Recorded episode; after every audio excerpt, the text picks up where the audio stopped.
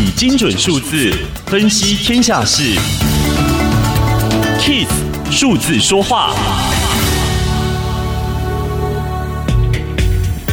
受到疫情重创，加上电商崛起，欧美不少量贩业者纷纷在疫情趋缓后调降财测，导致股价不断下跌。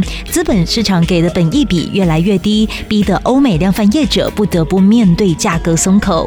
根据经济部统计，去年零售业营业额攀升到一点二九兆，其中以便利商店营收占比百分之二十七点九为最高，再来是百货公司的百分之二十七点四，超市的百分之十。七点八，而量贩店占比最少，只有百分之十七点七。在与十年前相比，量贩店十年来的平均成长率也只有百分之三点九五，不及超市的百分之五点九六和便利商店的百分之四点八二。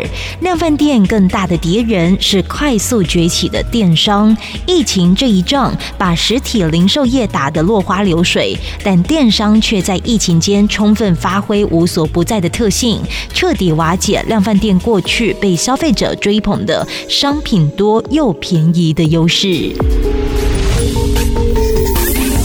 以上资讯由天下杂志提供，Kiss Radio 与您一起用数字掌握天下事。